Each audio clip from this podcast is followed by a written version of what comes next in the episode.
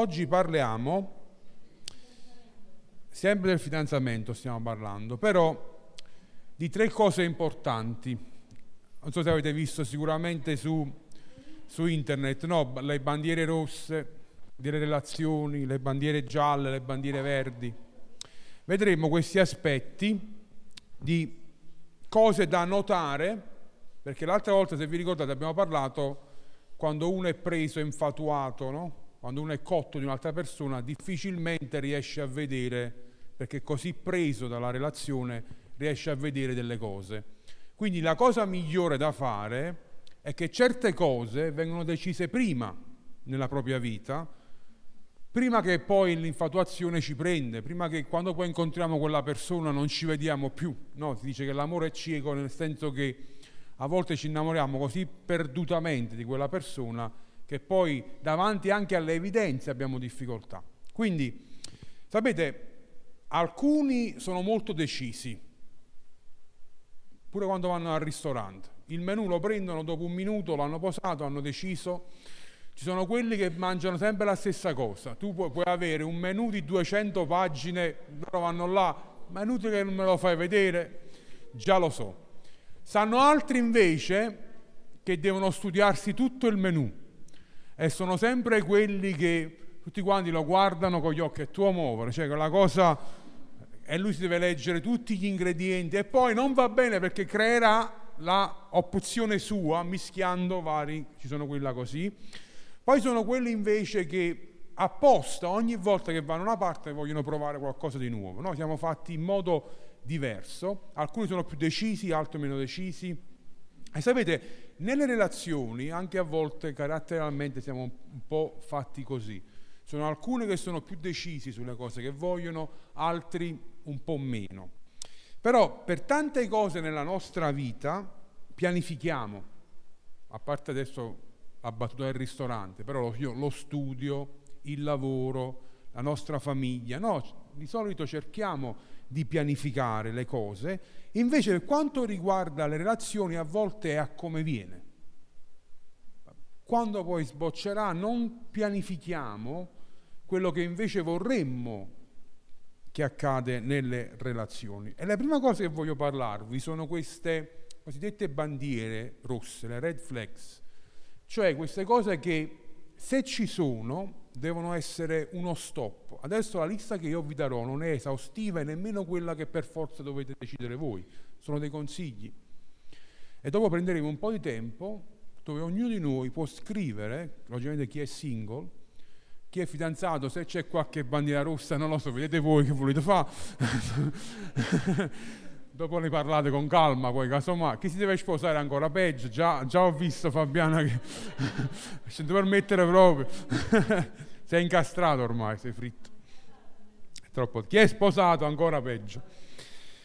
Nel senso che se ci sono delle bandiere rosse, quando uno già è sposato dovrebbe cercare di risolvere, però dipende poi anche dalle situazioni. Per esempio, io ho fatto una lista e sono 2 pagine, 2 slide.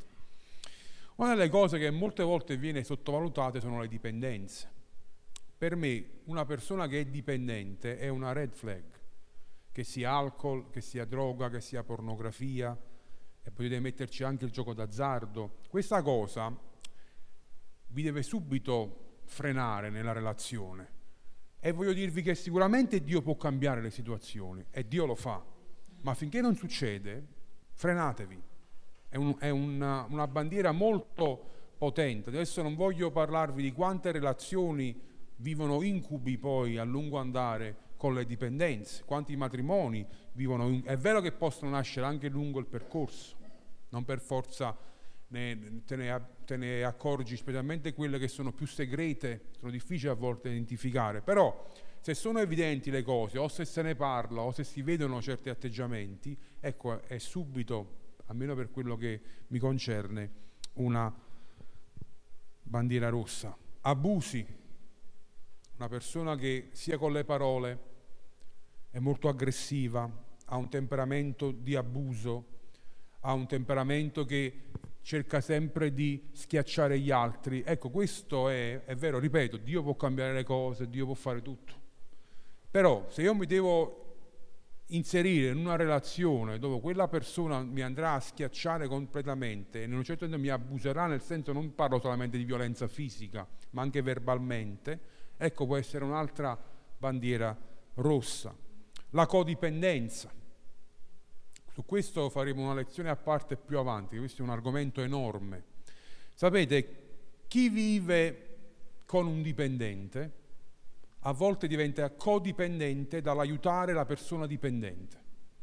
Le cosiddette croce rossine, di solito sono molto le donne che vivono questo effetto. Cioè, loro si sentono che senza di me quella persona in un certo senso morirà. Non lo dicono verbalmente, ma lo vivono dentro. Quindi si sentono sempre che devono essere sempre lì, sempre disposte a esserci. E non si parla solo di dipendenze quelle estreme, a volte sono dipendenze affettive, sono molto forti. Cioè ci sono alcuni, e anche nella Chiesa è così, anche nei giovani è così, senza giudicare nessuno, che non riescono a stare single, hanno sempre bisogno di qualcuno a fianco. Perché? Perché sentono questa profonda necessità di affermazione da parte degli altri. E chi più di un fidanzato o una fidanzata può farlo? Però diventa quasi dipendente da certe determinate cose. E dobbiamo fare attenzione nelle relazioni che non si creano queste dinamiche. Queste sono bandiere rosse molto forti, anche se sono molto più sottili rispetto alle dipendenze di quelle classiche, alcol, droga, gioco d'azzardo, eccetera, eccetera, eccetera. Un'altra cosa molto importante è la disonestà. Una persona che è disonesta nel parlare, nel gestire il lavoro, si vanta di aver copiato tutti gli esami. Può sembrare carina come cosa, ma che tipo di relazione può mai creare uno che è tutto basato sulla finzione la sua vita? Non ha mai studiato, però passa gli esami. Al lavoro fa tutto imbroglie, si muove nell'oscuro. Gli può andare bene, ma nella vostra relazione a lungo andare, perché noi abbiamo detto che il cristiano non si fidanza per provare. Il fidanzamento cristiano è in vista del matrimonio. Ricordate le 4 fasi? Single, amicizia, amicizia speciale e fidanzamento e poi matrimonio. Ok, siete preparati? L'importante è che siete preparati, che poi quando accade io ve lo vengo a ricordare queste 4 Quelli di Milano sono scusati che non le sanno. Mo le sanno, vabbè, non sanno bene cos'è l'amicizia speciale, poi la spieghiamo. Passiamo all'altra. Un'altra bandiera rossa è non ama Dio. E non parlo solamente non è credente, questo penso che ne abbiamo discusso già in passato. Però è buono dirlo. Ma parlo anche di credenti, ma che non hanno passione per il Signore. Non sto dicendo, non ho scritto non crede in Dio, perché credere in Dio, se uno frequenta una chiesa, è proprio la base, almeno quello, si spera, no? Ma amare Dio è un'altra cosa. E per me, se io amo il Signore con tutto il mio cuore, se voglio servirlo, avere una persona a fianco che non ama Dio, per me è una bandiera rossa subito, è uno stop immediato. Perché non potrei mai stare con una persona con cui non posso condividere, uso questo termine, ma Dio non è una cosa, però per farci capire, la cosa più importante della mia vita, o la persona più importante della mia vita. Cioè è assurdo, come si può? Molte relazioni hanno pure funzionato, diciamo ma a me funziona, sì, ma tutto quello che ti è caro, tu non lo puoi condividere con la persona che potenzialmente dovrebbe essere la persona più importante della tua vita. Allora la domanda che mi faccio è, probabilmente Dio non è così importante per te, perché sei disposta a barattare questa cosa, questa bandiera non è rossa per te, allora qualche domanda me la farei. Non ama servire la Chiesa. Questo anche è importante, perché l'amore per Dio non si dimostra solamente con bei post su Facebook e su Instagram, eclatanti frasi, grandi poesie, grandi preghiere. Sono cose importanti, belle, figuriamoci. Però la concretezza è poi, se io amo Dio, amo anche la sua opera, amo il suo regno, sarò lì al servizio. E non solo il servizio pubblico, quello dove ti applaudono, sei visto, ma specialmente quello dietro le quinte, quello dove non sei ben in vista, non tutti ti applaudono, probabilmente lo fai e nessuno ti vede, ma è lì che io posso notare. Quindi per me è una persona che ogni volta, non dico che tutte le cose deve essere sempre presente, ma per me è una persona che mai vuole servire, già è una bandiera rossa. Ripeto, stiamo parlando di persone, di credenti che vogliono fare sul serio. Poi ripeto, ognuno si fidanza con chi vuole, qua non stiamo a decidere per voi, ma dei consigli ve li possiamo dare. Cattive relazioni con amici e famiglia. Adesso ci sono famiglie disfunzionali ed è un altro discorso, ma in un contesto tranquillo di famiglie è buono comprendere il modo in cui quella persona si relaziona con la sua famiglia. In che modo si relaziona col suo gruppo di amici che ha avuto prima di voi. Se non aveva nessun amico, non dico che è una bandiera rossa, ma è arancione, cioè è una domanda da porsi. Se in famiglia, ripeto, non una famiglia dove ci sono grossi problemi e quindi poverino a volte sono anche vittime, è una famiglia normale, non va d'accordo col papà, non va d'accordo con la mamma, non va d'accordo con i fratelli, non va d'accordo con i parenti, non va d'accordo con nessuno. Ecco, qualche domanda me la farei. L'ho detto pure altre volte, ve lo voglio ricordare, che quando noi ci sposiamo con una persona, in un certo senso allarghiamo la famiglia. Quindi in un certo senso inglobiamo anche parte della famiglia nella nostra. Certo non è la stessa cosa, che la mia famiglia, la famiglia di mia moglie è la famiglia di mia moglie. Però non posso pensare: una volta che ci sposiamo non avremo mai più relazione perché io non mi trovo con loro. Cioè, se hai questo sentimento, pensaci un'altra volta. A meno che, ripeto, sono problematiche importanti, allora a volte bisogna fare questo distacco. Però lì sono cose che vanno analizzate caso per caso.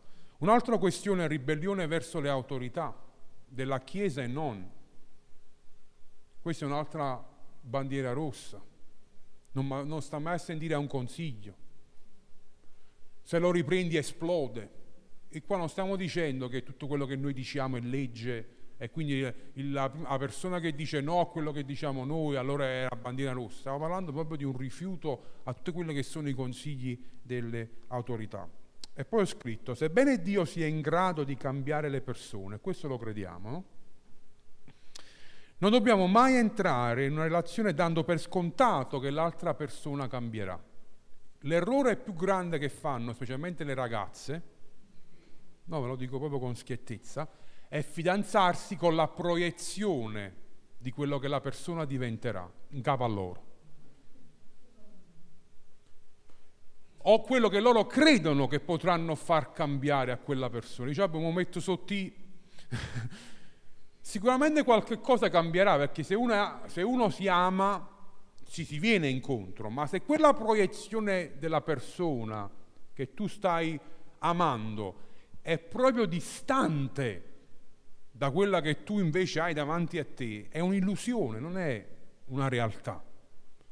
Se tu stai proiettando un personaggio così distante da quello che è, probabilmente lo anche diventerà, ma ricordati che il processo ti farà stare male. Se sei disposto e Dio te lo dice, ok, ma se è tutto nella tua testa e dall'altra parte quella persona non vuole assolutamente cambiare quei lati caratteriali o quelle abitudini o quei comportamenti, tu ti stai innamorando dell'idea, non della persona. Non so se... E questa è una bandiera rossa molto forte, perché molte volte l'ho visto nelle relazioni. Dice: mamma mia, come ti sei poi all'improvviso sei cambiato? No, quello era sempre così, era la persona innamorata che ha proiettato l'idea che aveva di lui. E a volte anche i matrimoni falliscono perché uno pensa, vabbè, non lo dice con la bocca, ma inconsciamente lo vive. Dice, vabbè, nel matrimonio certe cose le sistemeremo. No, meglio sistemarle prima se sono già evidenti, che nel matrimonio usciranno altre che vanno sistemate. Quindi tutto quello che si riesce a sistemare prima, ad affrontare prima, va fatto, prima di mettere il matrimonio, come diciamo dalle nostre parti, in mezzo. Poi ci sono le bandiere gialle. che sono quelle cose dove bisogna esplorare meglio, bisogna pensarci, non sono uno stop netto, però sono cose che vanno esplorate nella persona, tramite conversazione, tramite la parte conoscitiva. La cosiddetta amicizia speciale serve a questo, a conoscere l'altra persona senza il contatto fisico, perché il contatto fisico ci annebbia. Quando cominciamo a sbaciucchiarci, a stare molto in intimità, tutte queste cose, le bandiere gialle, diventano tutte verdi.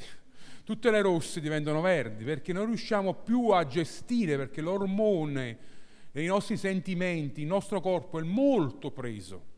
Quali sono alcune di quelle gialle? Ripeto, sono liste non esaustive e sono quelle che mi è venuto in mente mentre preparavo questo studio, però si possono aggiungere, togliere, come ritenete opportuni. Un passato molto contorto, e qui adesso non voglio dire che chi ha un brutto passato, poverino, deve rimanere singolo a vita, no, perché ripeto, noi crediamo che Dio cambi le persone, però certe cose, se sono ancora presenti nel presente, è buono che quella persona, certe cose, mentre siamo in questa amicizia speciale, ci stiamo conoscendo, vengono emerse, vengono portate fuori. Faccio un esempio. Molti hanno avuto, e senza giudizio a nessuno, un passato sessuale molto attivo, perché non erano convertiti, per esempio. Sono convertiti più avanti nell'età e hanno avuto dei rapporti sessuali a destra e a sinistra, perché così è la società. A volte poi si fidanzano con invece ragazzi e ragazze che sono più cresciuti in chiesa e certe cose le hanno evitate, eccetera, eccetera. Adesso sembra una banalità, ma non sapete quanti ragazzi mi telefonano e vogliono parlare con me perché non riescono a gestire questa cosa. Di solito è la persona che sta nella chiesa che non riesce ad accettare l'idea che quel suo futuro fidanzato è stato con Mezun o addirittura aveva pure una reputazione di andare con col primo che passava. Adesso Dio potrebbe, probabilmente ha pure cambiato, però sono cose che devono emergere. Parecchi nascondono il loro passato perché dicono se poi lo tiro fuori la persona non mi ama più o aveva paura di me. No, nella conoscenza certe cose vanno tirate fuori e sono bandiere gialle, nel senso che non ti devono né fermare né far andare come un treno, sono cose che devi riflettere. Io una volta a un ragazzo ho detto, dopo un'ora di telefono, diceva: oh, il passato è questo, di questa persona che tu ami, sicuramente non siamo qui a poterlo cambiare. Adesso o scegli che l'amore copre moltitudine di peccati e quindi credi che Dio ha cambiato questa persona, copri il suo passato e vai avanti, o la lasci e basta, perché è inutile che giochi con i tuoi sentimenti e i suoi sentimenti. Il passato è quello, se è contorto troppo per te, non riesci a fare una decisione, allora lascia perdere, che farai solo del male al suo cuore. Ma se invece riesci a dire: ok, è contorto il passato, vedo che il presente è diverso, è una bandiera gialla, nel senso ne voglio sapere di più, capiamoci, veniamoci incontro. Sono cose che vanno esplorate nel rapporto di amicizia speciale, cioè quel rapporto dove ci stiamo conoscendo profondamente in mezzo agli altri. Comportamenti estremamente emotivi, questa è un'altra bandiera gialla. I cosiddetti montagne russe, che stanno mai una stabilità emotiva, o stanno alle stelle o stanno alle stalle, come si dice, sempre hanno picchi di euforia, a volte anche spirituale, e poi dopo quasi quasi devi andarli a prendere, cioè proprio quasi a un passo dall'inferno, perché stavano, cioè dal cielo passano all'inferno, dall'entusiasmo massimo al non voler fare niente, dice non credo più in Dio, cioè questi estremismi, ma anche nelle relazioni, un giorno fiori, corteggiamento massimo, esplosione d'amore, io senza di te non vivo, l'altro giorno no, oggi non ti voglio proprio sentire. Un giorno è serenata sotto al balcone e un altro giorno lo chiami e ti attacca il telefono in faccia, questi estremi, qua questa la devo mettere, questa mi piace, questa qua. Questo mi piace. Ci siamo presi una pausa. Oh. Bella questa qua. Genna, questa è bella proprio, questa qua. Poi la vogliono pure spiritualizzare alcuni. Il Signore ci ha detto che dobbiamo prenderci una pausa. Ah, un tempo. Bravo, bravo, perché è più biblico. Stiamo in sela. Eh? C'è un tempo per ogni cosa, giusto? No, la parola più sdoganata del mondo cristiano è o sono in una stagione particolare della mia vita, o un nuovo tempo, Dio mi ha dato un nuovo tempo. Molte volte non ci rendiamo conto che Dio in queste cose non c'è proprio. Stiamo facendo tutto noi, però ci giochiamo la carta a Dio perché ci è comodo, perché non vogliamo affrontare le responsabilità delle nostre azioni. Quindi se io dico a Damiano, Dio mi ha detto di prendere una pausa, e Damiano deve alzare la mano, perché se risponde dice no, non è così, sta dicendo no, tu non è Dio che te l'ha detto. Non è sempre facile prendersi questa responsabilità. Le pause nelle relazioni, bandiera gialla, tendenti all'arancione, nel rossiccio. Non dico che non ci possono essere momenti di riflessione, specialmente nell'amicizia speciale, ben vengano, perché non c'è coinvolgimento fisico, non c'è coinvolgimento troppo emotivo, quindi se ci sta, ci sta. Però attenzione a queste pause costanti, perché se una persona è interessata. Troppe pause significa che c'è qualcosa che non sta funzionando. Un'altra bandiera gialla è nulla facente, con poche prospettive. Una cosa è non trovare il lavoro, è una cosa è stare buttato nel letto dalla mattina alla sera. Una cosa è avere difficoltà con alcuni esami universitari. È una cosa è fare un esame all'anno. Oh no, Sara. È una bandiera gialla perché sì, è una cosa che si esplora. È un momento della tua vita, stai avendo difficoltà a trovare lavoro, è un momento che sei stato deluso da tante situazioni, non riesci a metterti in moto, ok. Ci lavoriamo insieme, ti posso aiutare. Ma un'altra cosa è non hai proprio voglia, non hai prospettive. La gente, stare con una persona così significa che voi nella relazione futura dovete caricarvi di tutte le responsabilità. Sono già bandiere molto chiare davanti alla vostra vita. Legame e distacco con la famiglia. Anche qui il discorso che ho fatto prima. Vediamo sempre all'interno della famiglia come uno si comporta, come uno vive, che certe cose possono essere bandiere gialle o bandiere rosse. Poi, quelle verdi. Qua invece è let's go. Qui invece sono buoni segnali, potete andare. Profonda relazione con Dio. Una persona che si apre con te e con gli altri. È un libro aperto nell'amicizia speciale, cioè una persona che si vuole far scoprire. Logicamente un po' alla volta, perché la fiducia è la cosa più importante nella relazione e va coltivata. È una cosa che ti devi guadagnare nella relazione. Ti sfida, mi sfida a essere una persona migliore.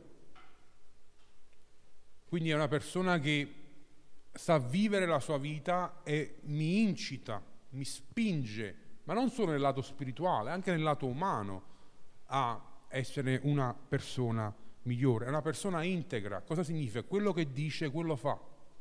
Questi sono tutti buoni segnali che ci fanno comprendere che è una persona valida.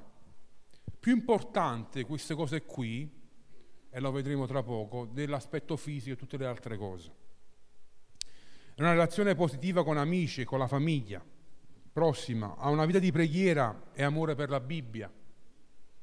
Noi super spiritualoni, ma persone che nel vostro conoscimento, ogni tanto, pure la Bibbia la potete mettere in mezzo. Cioè condividere, per esempio mi ricordo che io e Teresa a volte leggevamo dei libri cristiani insieme, nelle nostre conversazioni si discuteva di queste cose, sono dei buoni principi, delle cose interessanti che si possono. E non solo parlo di libri che parlano del fidanzamento, ma in generale, libri che possono far crescere la nostra vita spirituale. Ha valori simili ai miei, mi rispetta sessualmente. Se io ho fatto una scelta, che certe cose non le voglio fare, aspettare il matrimonio, una bandiera verde è che anche lui non sta sempre lì a stuzzicarmi, io devo fare la persona forte ogni volta. Certo, qui non stiamo dicendo che non può capitare qualche errore, ma la cosa è quella, è una cosa che io devo fare il muro ogni volta e lui sta sempre lì, ogni volta che ci vediamo, tu. Ecco, non ti sta rispettando, non lo sta rispettando la tua scelta. Ha dei sogni, degli scopi, ma è anche disposto a aiutare e sacrificare alcune delle sue cose per portare avanti le mie. Nelle bandiere verdi ci sono quelle che io chiamo cose maggiori, che avete appena letto, e quelle che sono minori, che non significa che non devono esistere, ci sono, ma sono di minore importanza, come l'aspetto fisico, la carriera lavorativa, i suoi hobby, il suo salario, il suo stile di abbigliamento. Sono cose che, ecco, non siamo ipocriti, sono cose che tutti notiamo, sono cose che ci interessano, ma non devono essere le cose maggiori. L'aspetto fisico non deve essere più importante dell'amore di Dio o dell'integrità, il suo stile non deve essere più importante dell'amore per la Bibbia, del servizio o del fatto che mi fa crescere, che mi aiuta. Questo intendo per maggiore e minore, no che non mi deve piacere o che lo stile non mi deve piacere, no. È buono che ci sia anche qualcosa che a me attira, perché, ripeto, è importante.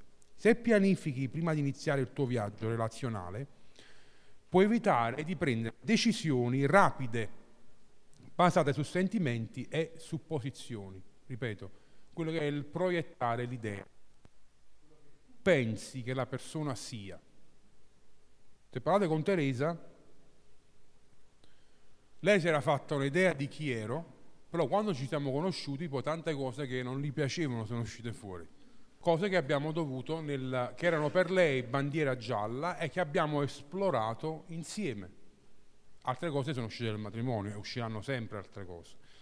Però ecco, una cosa è questo, e un'altra cosa invece non notare nulla perché sono così invaghito e preso, eccetera, eccetera. Come ho detto l'altra volta, se vogliamo avere questa razionalità spirituale anche, di saper discernere le cose, dobbiamo tendere a portare la parte fisica del contatto più lontana possibile, aspettare più possibile, perché quando inizia quella è molto più difficile poi gestire quello che succede dentro di noi e renderci conto di quante bandiere rosse o gialle ci sono. L'ho notato un sacco di volte, quando poi si inizia, cioè con certe cose, bandiere anche evidenti, dove tutti pure attorno vedono, la persona in questione non riesce più a vederla.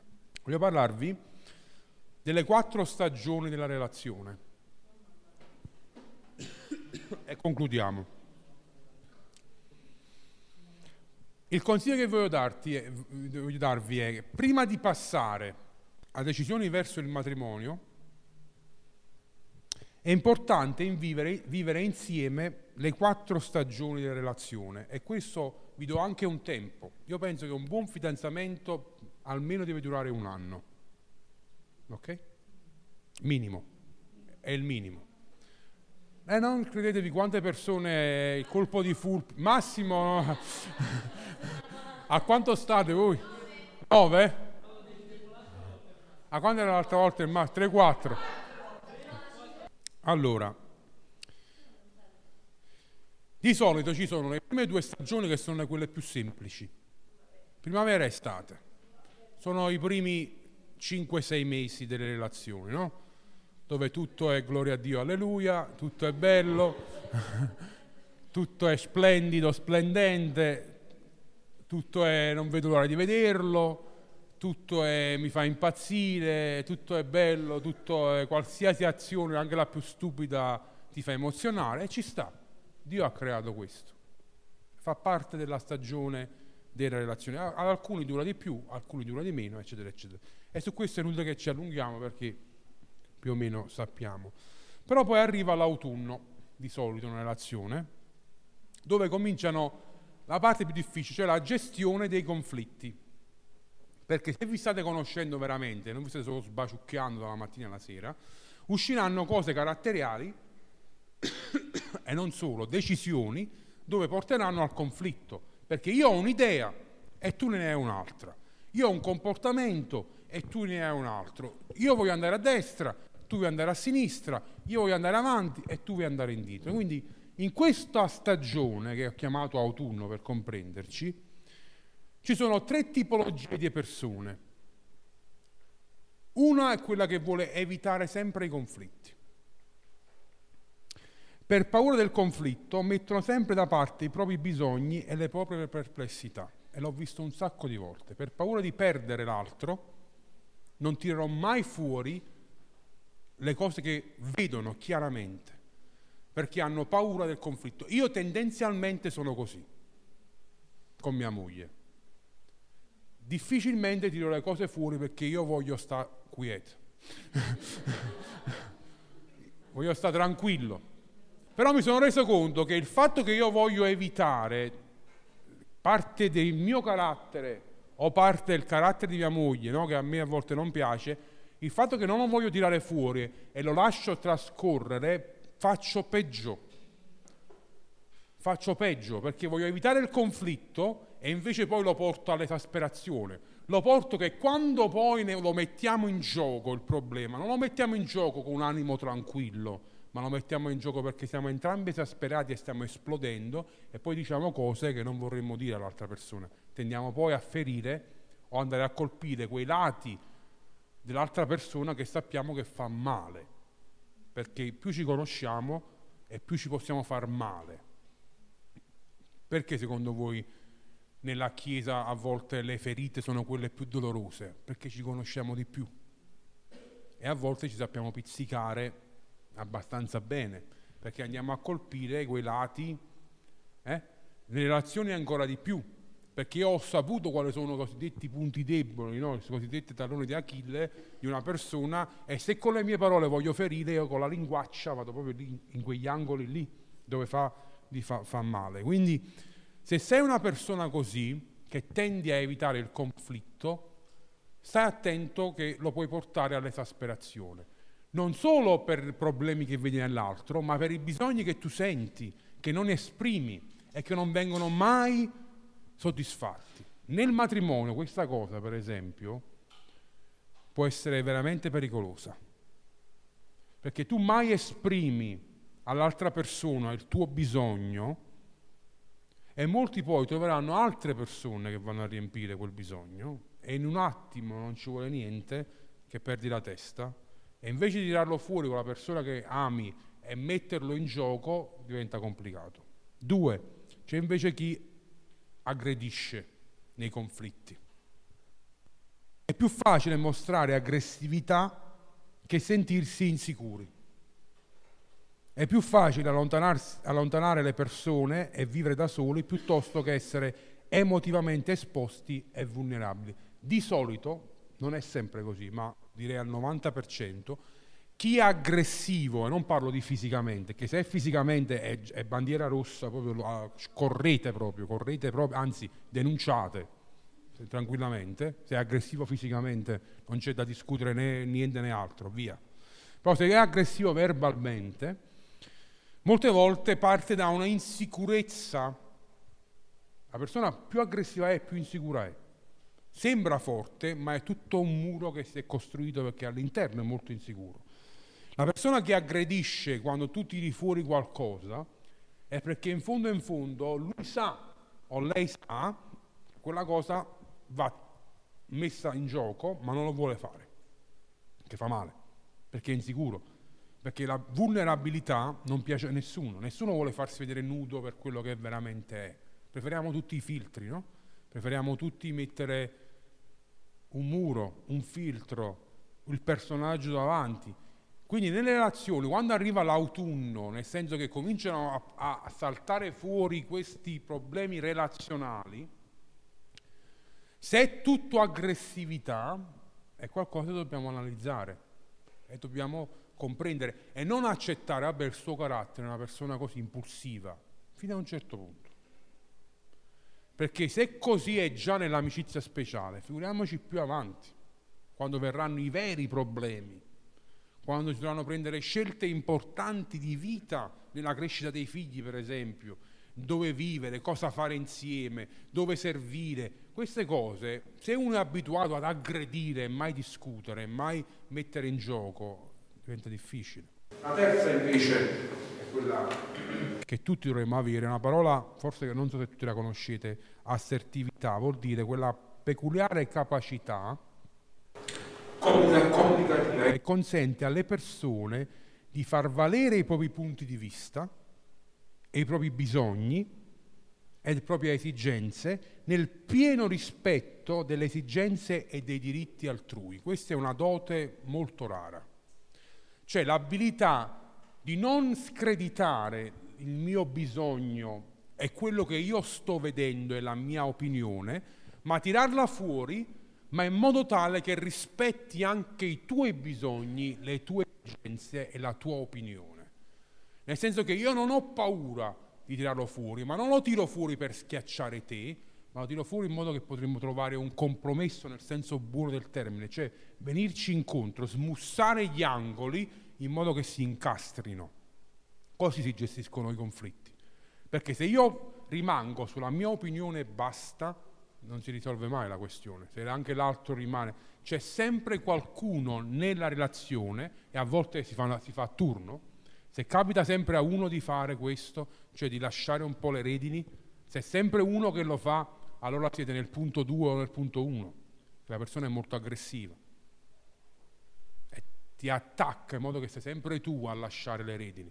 Ma se c'è invece comune assertività, dove io tiro fuori le cose ma le so gestire insieme, allora lì si può trovare il punto. L'ultima cosa, l'inverno. L'inverno è quando dopo i conflitti si arriva alla routine, alla normalità. È passato il fatto che uscire a mangiare una pizza è un evento, siamo a mangiare una pizza. Quando prima andavi al McDonald's era proprio, si sentivi come una regina nel castello, no? Una serata di gala, i primi mesi di estate e primavera. Adesso invece è la routine della coppia, no? Più tempo passa, più l'inverno è presente. Quindi imparare la gestione della normalità.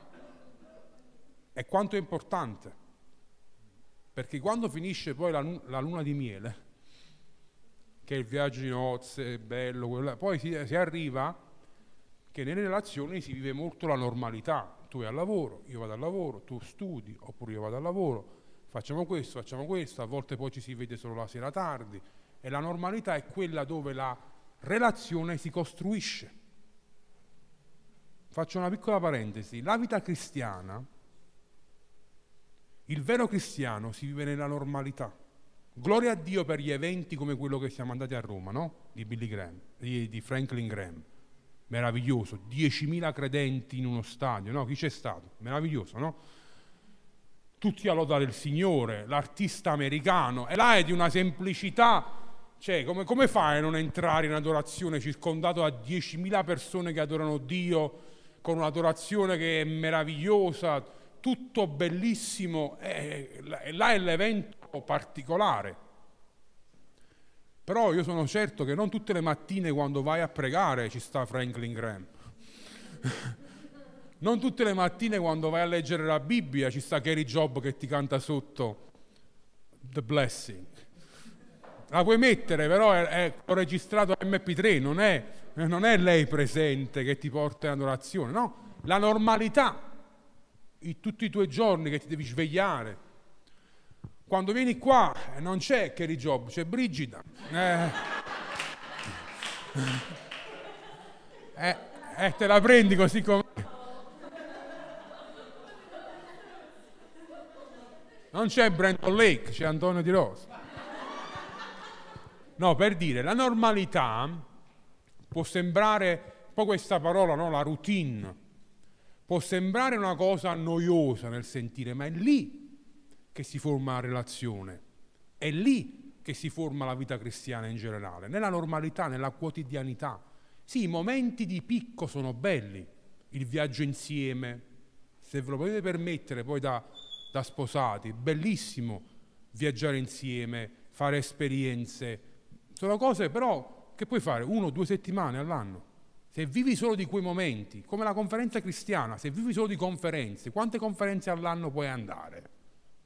2, 3, 10, ma tutto il resto della tua vita, nella normalità, è lì che va costruito. E anche nelle relazioni, il vero test, per questo bisogna arrivare all'inverno, prima di decidere se la relazione è buona per poi mettere un discorso di stare per sempre insieme. E capire nella quotidianità, io e te stiamo bene insieme, o stiamo bene insieme solo quando usciamo e andiamo a mangiare, o mi viene a prendere con la macchina e facciamo il giretto, o andiamo nel localino, o facciamo questo e quell'altro, ma stiamo insieme. Cioè, io sono felice anche quando ci prendiamo un panino io e te dalla salumeria e stiamo seduti a casa a fare 2 chiacchiere, sto bene lì. Cioè, o mi annoio a parlare con te. È lì che va, è l'inverno della relazione che va a testare se la relazione durerà a lungo andare, perché purtroppo l'inverno è sempre più lungo dell'estate, anche se col cambiamento climatico, però di solito l'inverno era sempre più lungo dell'estate. La parte della routine è quella che dobbiamo imparare a fare. Adesso si è fatto tardi, però vorrei, e concludo qui, che in questi giorni, da soli, anche in un momento di preghiera, specialmente chi è single, prendetevi un tempo e scrivete quali sono per me le bandiere rosse, cioè quelle cose che io non transigo. Le domande che dovete porvi sono queste qua. Scrivi le tue bandiere. Rifletti anche sulle tue passate relazioni, se ci sono state. E su quale bandiera hai accettato perché eri annebbiata o annebbiato, perché eri invaghito, perché eri folamente innamorato e hai accettato cose che adesso che ne sei fuori dici: ma come ho fatto? Significa che tu hai la tendenza ad accettarle. Sapete il più grande nemico dell'amore nelle relazioni qual è? Il bisogno. Alcuni pensano che l'altra persona debba soddisfare tutti i propri bisogni. E sono disposti a tutto in modo che quel bisogno sia incontrato, sia afferrato. Quindi se io nel passato, perché quella persona mi riempiva un bisogno, ho accettato cose che non avrei mai accettato in vita mia, adesso me le devo scrivere in modo che quando riaccadono ce l'ho presenti. Mi state capendo? Ok. Nella tua esperienza passata ti sei focalizzato o focalizzata più sulle cose maggiori o quelle minori?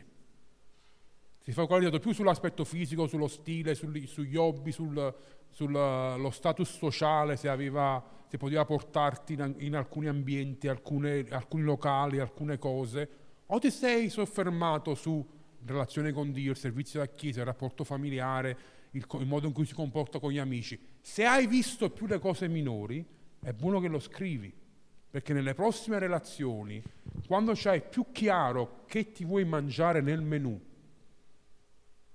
eviterai di scegliere cose e dici: ah, a saperlo prendevo un'altra cosa. Ok?